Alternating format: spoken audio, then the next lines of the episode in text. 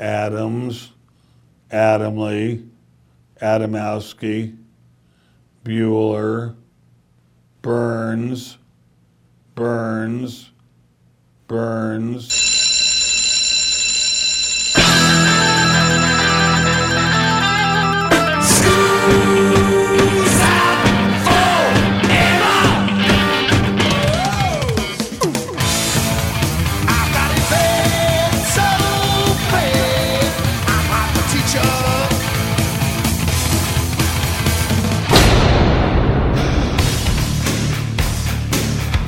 It's time for school, rock school, with your hosts, Dr. Joe Burns. Do what? You play the same riff over and over again. It's muscle memory. When you start playing, you warm up the muscles by doing riffs that make you feel good. Well, why can't you punch out one like Sweet Child of Mine, huh? Class is in.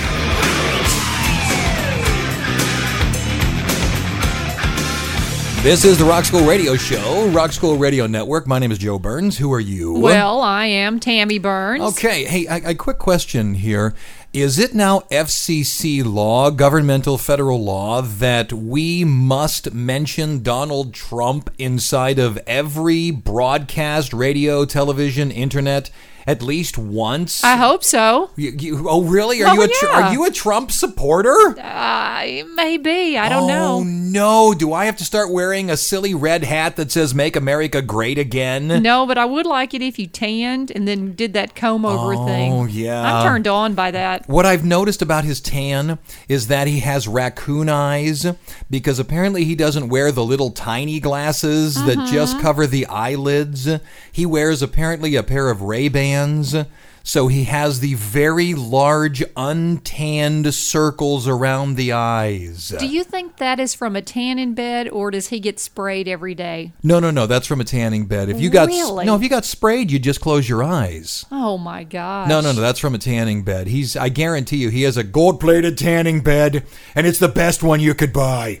Better be. It's the best one. It's always the best one. Your Trump is not good. It's not me doing Trump. It's me doing Jimmy Fallon doing Trump. That's even worse. Thank you very much. Now, last week we had a very cerebral show. Mm-hmm. So this week, let's just do a knockoff. Let's just do something that's fun. Let's have some good guitar riffs. Everybody likes guitar riffs, and ever since Beavis and Butthead, every guitar riff has turned into simply the vocal pronunciation of duh. Have you noticed that? No. Haven't you noticed that? Really, Smoke on the Water is dun, dun, dun, dun, dun, dun, dun. Yeah. You know, pick a guitar riff and it can be reproduced by duh. I got it. Right, if you do Walk This Way, duh will produce any guitar riff ever created. So what I have here, I found this just by sort of trolling around the internet, and I ran across Gibson.com, which is one of my favorite websites. They have this fantastic forum set up there, and they had on there something like 10 great riffs that were done by Gibson guitars. Yeah. And I grabbed one or two of those, and then I began searching around for any other stories about how guitar riffs were created. Yeah. And they're everywhere. Really? So I found it's got to be 35 different riffs. And I have their stories, and I thought we would play a few of them. You're gonna do 35 in one show? I don't know. It depends on how many I can get to. I won't play them all, but I can tell you the stories. Let's start with the mighty Van Halen. Eruption. Mm-hmm. Eruption was never supposed to be on Van Halen 1. Eruption was always something they did sort of to show off Eddie's skills live, and he was using it. He often used it as a finger warm-up. Sort of just to get himself ready to record. Yeah. You know, a band is ready to play. Oh, let's just play one we all know, blah, blah, blah. And they go through it. So he was doing it as a finger warm-up. And while he was doing it, Ted Templeman, who was their producer, said, "That's great. Why don't you do that?" So he played 3 versions of it, and they went with the very first one. So if you want to be really picky, it was a one take. Oh. And Eddie Van Halen is upset because there's a mistake, according to him. There's a mistake inside of Eruption. How about that? Wow. But the one we'll play, Ain't Talking About Love. Eddie Van Halen, didn't want to bring it to the band because it only contains 2 chords. Uh-huh. If you remember the song, dun, dun, dun. Once again, dun, dun, dun, dun. That's it. It's the entire song. It's A minor to G. And he wrote it sort of as a joke. According to him, it was supposed to be a punk rock parody. Originally, it was dun dun dun dun dun dun dun dun dun dun dun dun, played like a punk rock song. Yeah, right. Yeah. They slowed it down, played the sort of arpeggio, the A minor, which is what you hear right at the beginning of the song, and it turned into one of their big hits off of Van Halen 1 and is still to this day played on FM rock radio. Go, Eddie. How about that? That's where the riff came from. We'll tell you about a bunch more of them, but first, the mighty Van Halen here on Rock School.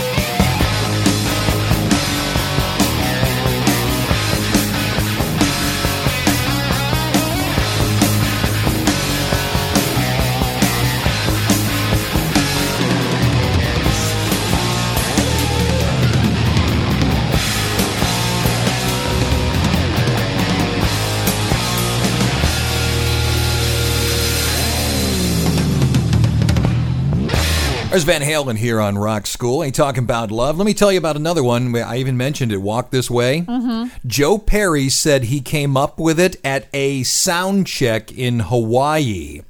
He was listening to a lot of a New Orleans band called The Meters, and I know you and I have actually seen The Meters play. Yeah. We went to one of these outdoor festivals, and The Meters came out and play. Right. They're like a funk band if you've never been to New Orleans. They haven't had a tremendous amount of success outside of the state, but if you get a chance to come to New Orleans and see The Meters play, it's a religious experience. Right. And he decided to try and, recreate something like The Meters played. And it turned into the opening riff to Walk This Way. Go figure, huh? There you are. Wild Thing by the Trogs. Chip Taylor said to Gibson.com in 2007, he said it was an overt expression of sexuality. In fact, he said he was a little embarrassed for people to hear it. What is it, 3 chords? Uh-huh. Okay, man, if that was in your head, that's fine, great. Smoke on the Water. Since we mentioned Smoke on the Water, let's talk about it. Richie Blackmore said he was trying to get an edge for Deep Purple, and he wanted something very strong. Now, this may not make sense to somebody who's not a musician, but Smoke on the Water is played in fourths. The two notes that are played, the first two notes, in fact, each succession of notes, bum, bum, bum, or da, da, da, da, da, da, da. Yep. The notes are all a fourth apart. Okay. And a fourth is the most, I've read this somewhere, maybe I'm wrong, but I've read this somewhere, a fourth is the most psychologically satisfying interval of notes. In fact, a lot of rock songs, their first chordal movement is a fourth. Okay. It's psychologically satisfying. It does feel good. So when you play those two notes together, they feel nice, especially when the guitar has distortion on it. Distortion is overtly amplifying all of the harmonics on top of the primary note. So when you play that fourth, the two notes together, the harmonics that all ring on top of them ring in somewhat harmony. Gotcha. It sounds good. It does, yeah. So he did this playing fourths all along. Did he know that when he was doing it? Probably. Richie Blackmore is a smart guy. Pretty smart guy. He said the thing is, when you watch people play it, he says people always play it wrong. People play it with a pick. The bands I've been in, I played it with a pick. And he said that's not the way it's done. You use your thumb and your first finger down by the pickups to pluck it. Get out. Don't use a pick. Pluck the individual strings with two fingers. Don't use a pick, striking them, because you want the two strings to ring together. My marching band in high school played this. Did they really? Yes. Wow. We had a rocker. Oh, yes. The band director was a rockin' kind of dude. You are cooler than I was. We played John Philip Sousa.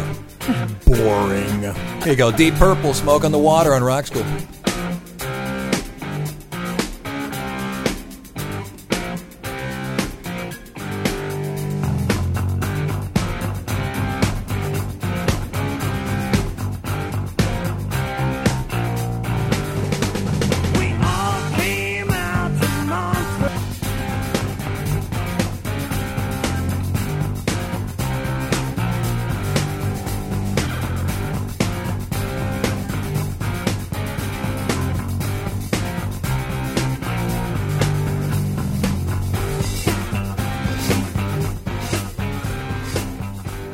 Let's talk about some other guitar riffs.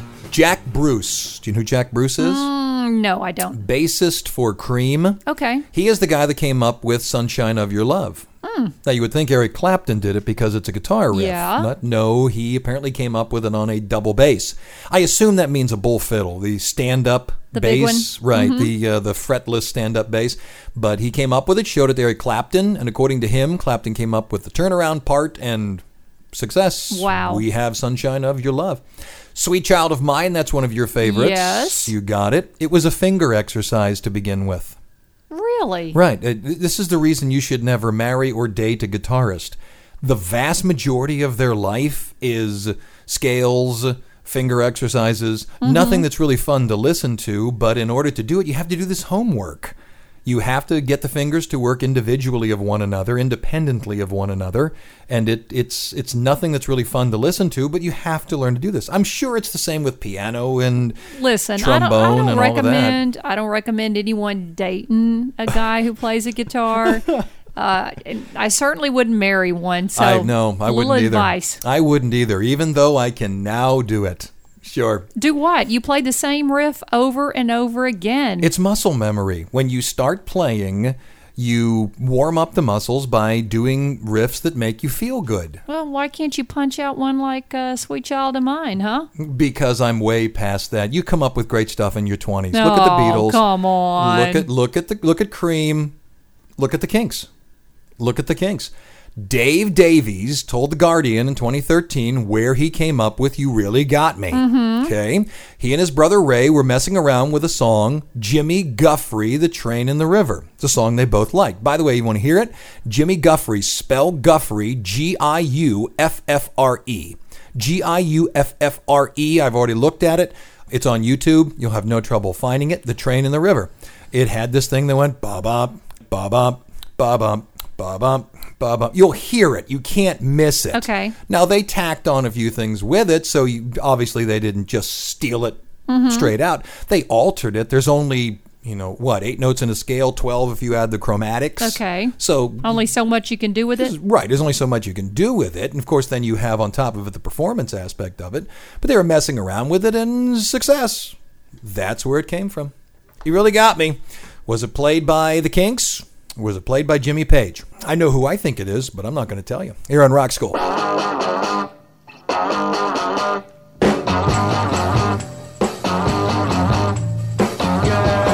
you really got me going. You got me so I don't know what I'm doing. Yeah, you really got me now. You really got me. Okay, coming into the first break here on Rock School. Here's a few more for you. Led Zeppelin, Whole Lot of Love. Jimmy Page says that he came up with a guitar line for, by the way, their only top 10 hit. How about that? Only top 10 hit. And as far as I know, how many Grammys has Justin Bieber won? Oh, man, I don't know. A gajillion. I don't think Led Zeppelin has ever won a Grammy. Really? I'm almost positive of that. Now, here's the thing. Grammys aren't for a while, but there's that meme, I think, that goes around on Facebook. Mm-hmm. Here's why the Grammys are bothersome. Yeah. All these people, including Bob Marley, have never won a Grammy. Right. And then it shows all the people that have. You know, Who Let the Dogs Out won a Grammy? Get out. I'm not kidding you. That might not be a bad show. Ooh, I like it. Here are the people that have won a Grammy. Oh. Here are the people that haven't won a Grammy. Yes. Wouldn't that be fun? I smell a Grammy. That's not a bad show there. Anyway, it says here he wrote the riff on a houseboat in the Thames in the summer of 1968. See, that's the reason I haven't had any hits. I've never been on a houseboat in the Thames in 1968. Yeah, life could be worse, huh? Yeah. It says here, quote, I wanted a riff that really moved, that people would really get, and it would bring a smile to their faces. Ditto. There you go. Black Sabbath's Paranoid, according to the people inside of Black Sabbath, Geezer Butler specifically. The song Paranoid was written as an afterthought. We needed a 3-minute filler song to get on the album, and Tony Iommi, it says here, came up with the riff. I quickly came up with the lyrics, and Ozzy was reading them as he was singing. How about that? Not bad. The same thing happened with Def Leppard's Pour Some Sugar on Me. Look up the story about that one. That was from what album? Oh, that was Hysteria. Hysteria. I know you're a big Def Leppard fan. I knew you would know that. Apparently, Joe Elliott was sitting over in a corner and sort of playing that the opening guitar riff, something he was just messing around on. Because the story goes that he came to be one of the guitarists in Def Leppard. That was what he auditioned for. Right. And when he sang a few lines, the other members kind of looked at each other and went, hey, we could use a singer, too. Yeah, and he became the singer of the band. But Mutt Lange looked at him and said, what's that? What's that? What's that? What's that? And it became Pour Some Sugar on Me, which is, if I'm not mistaken, their biggest hit of all time. And it just, like the Iron Man song, just came out of absolutely nowhere. Was it Iron Man? Did I get that right? Look at my notes again here. No, Paranoid. My apologies. Paranoid. So welcome and thanks for running the radio show, KFOK, Sacramento, California. And WOUB in Athens, Ohio. You bet. By all means, get us on Facebook. Search Rock School Radio Show. And I don't push the website enough. I want to start pushing the website more. Push it now. Yep. Push it. Search KSLU.org. You can't miss the little Rock School thing there on the homepage. What is that thing? It just looks like a chalkboard. Click on it, and there you'll see our smiling faces. Well, I'm smiling. She's scowling at me. Always. Back in a minute on Rock School.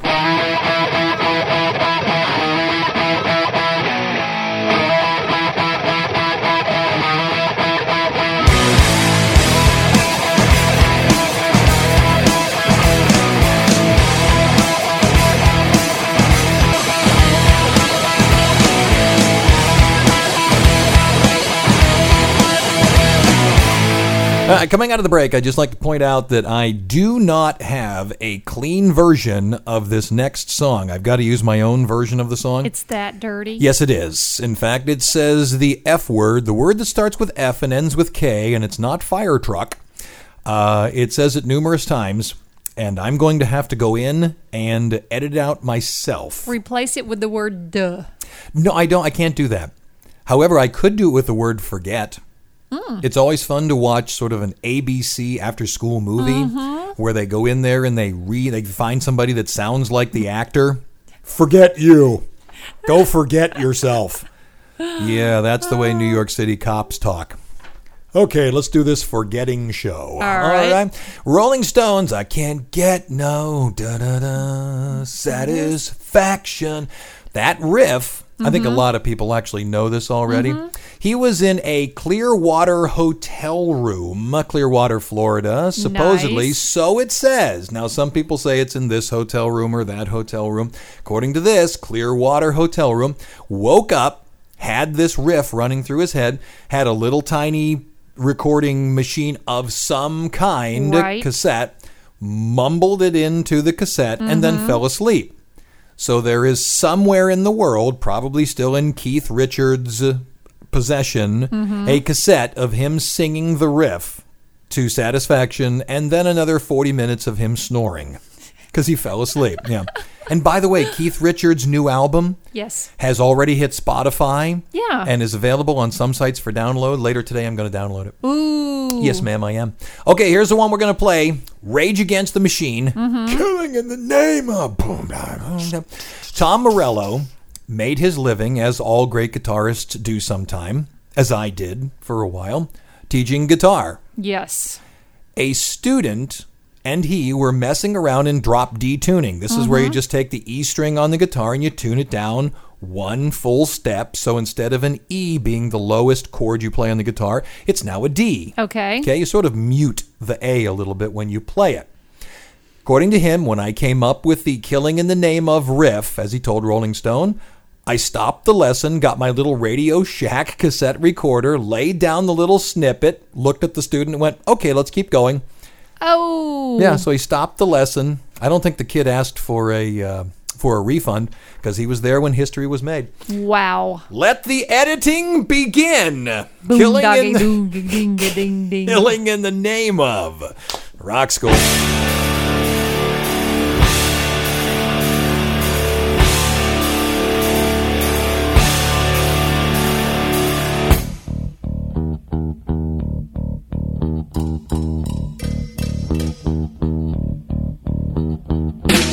what you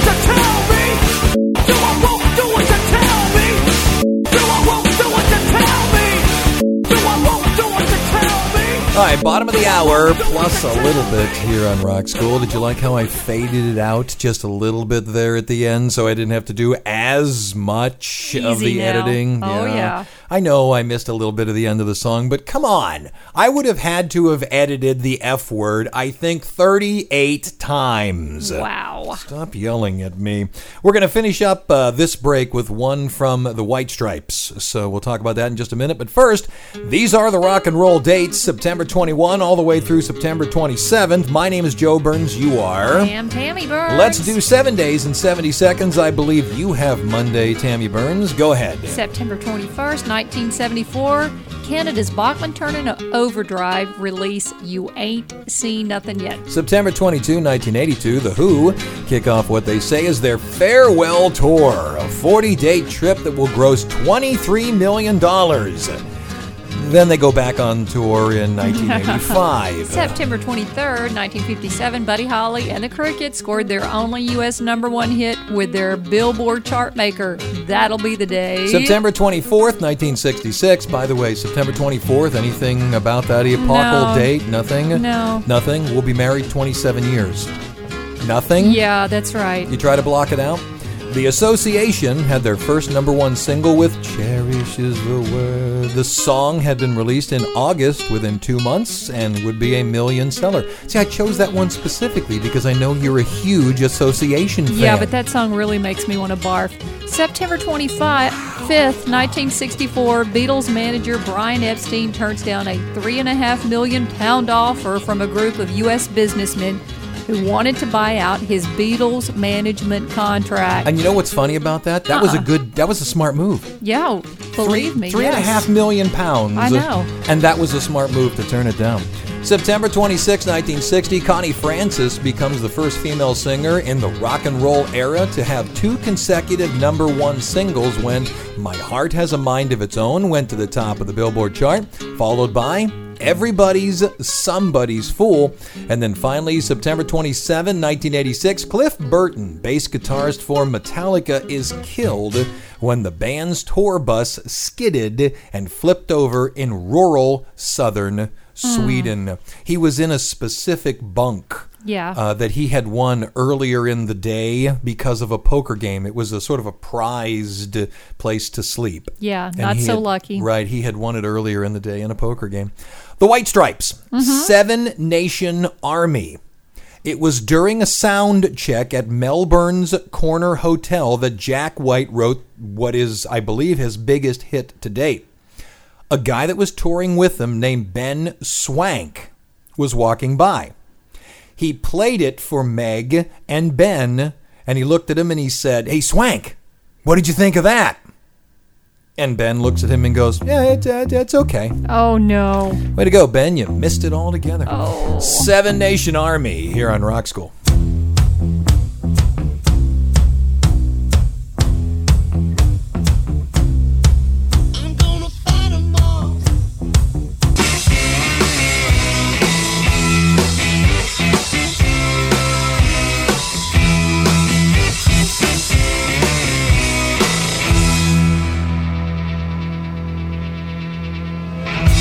Out of the White Stripes, 7 Nation Army here on Rock School. Let's talk about grunge. No, let's not. What? No, not yet. Why do you spring these things on me? Because what do you want? Because you just told me during the break or when we were breathing there that I had screwed up. Did I want to do it over because I screwed up? No, I don't want to do anything over. Why not? My screw up is for the world's enjoyment, okay? Oh, because it sounds real. Yes, the faster you get that and understand it, okay, the more that we can, get along. Okay. And I want to get along. Because you think the screw ups make it all sound real and natural and things like that. Yes. Okay. We stop when I screw up. Absolutely. That's why I sound perfect all the time. Let's do a couple that are grunge. What do you say?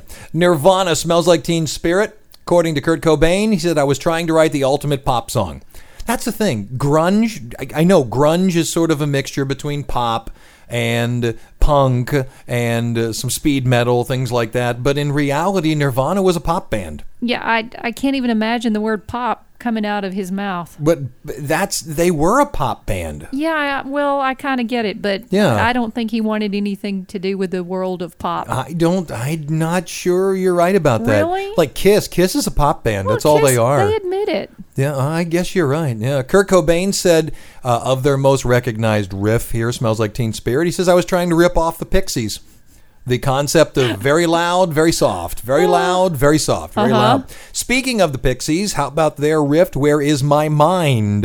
According to the people in the Pixies, a noodle dish of pho might help. It says here that the Pixies were all trying to get some dinner, and Joey Santiago tells NME, says, I picked up some Vietnamese food, and I had something in my head, and I called the other members of the band and said, hey, I've got Vietnamese food and this riff in my head. Come over, I'll play it for you, and I'll feed you. Oh, funny. How about that? I like it. Sounds pretty good. And the one we're going to play, Foo Fighters Everlong. Okay. According to Dave Grohl, he said, quote, I had this riff that I had been playing for a long time, but I was afraid to do anything with it because I thought I had ripped it off from Sonic Youth. Right. He thought I had just flat out stolen it, but decided it would turn it into a good song. When I brought it to the producer, Gil Norton, he said, hey, that's great. I don't recognize it as any other song. Let's put it on the album. Turned into a neat song, and it came in to be maybe one of the most recognizable riffs by the band. I do that. You do it all the time. I do it a lot. You've got an album coming out, and you've got two songs on there that sound like you ripped off someone. We'll announce later on. Listen to me when now. The album comes out. Let's talk about rip-offs, dude. Yeah. How can you not kind of sound like a band that you like a lot, or somebody that you listen to all the time? You can't. Because they influence you. Sure. There's many times when you're listening to a band, you go, geez, they liked Led Zeppelin on that one. Right. They liked Van Halen on that one. They liked so-and-so. It's all been written, right? Yeah, I've played a few of my songs for some other people, and they've said to me, you liked Van Halen on that one. It's what I grew up with. It's how I play. There you go. So that kind of stuff happens. Hey, Foo Fighters, Rock School.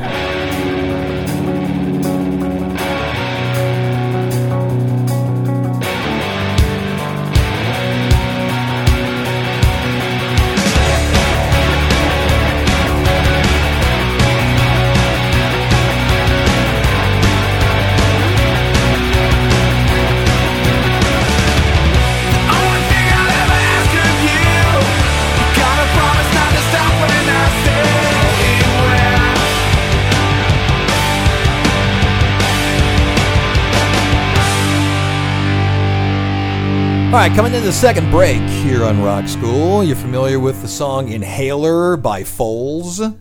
If you're not, aren't you really? I don't know that song. You would love it. Do I know it? I don't know if you'd know it off the top of your head. I'm not sure. It's not music that's sort of in your 1980s thought process, but it's really good.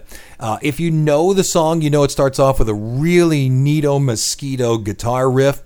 Inhaler's riff started off as this monster jam that the band used to play in concert. Guitarist Jimmy Smith said, we used to do this extended jam at the end of their concert. It just kind of went on forever.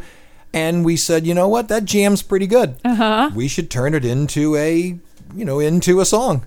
And that's where Inhaler came from. Wow. And it's the song that a lot of people know them for. Well, I'm going to go listen to it. Yeah, I'm going to make a point of playing that for you because you'll dig it. KSKQ, Ashland, Oregon. Thanks for running the radio show. WYAP in Clay, West Virginia. All right, back with our last break here in a minute on Rock School.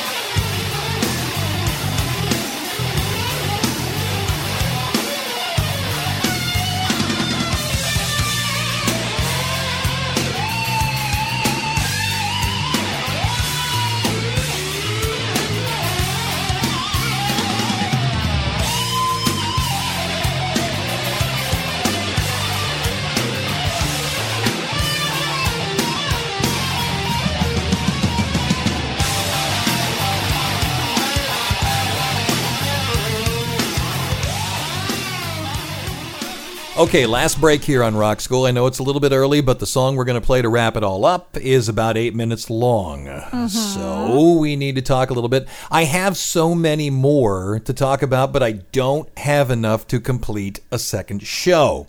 So allow me to just begin a list here to wrap it up. Spill it out. The Smiths, Heaven Knows I'm Miserable Now. Johnny Marr wrote the Smiths classic after Sire Records boss Seymour Stein bought him a guitar in New York City. Okay? Sort of a, hey, you're doing great. Here's a new guitar, kid. Says he went straight back to the hotel, took it out of its case, and the very first thing that came out of his fingers was this.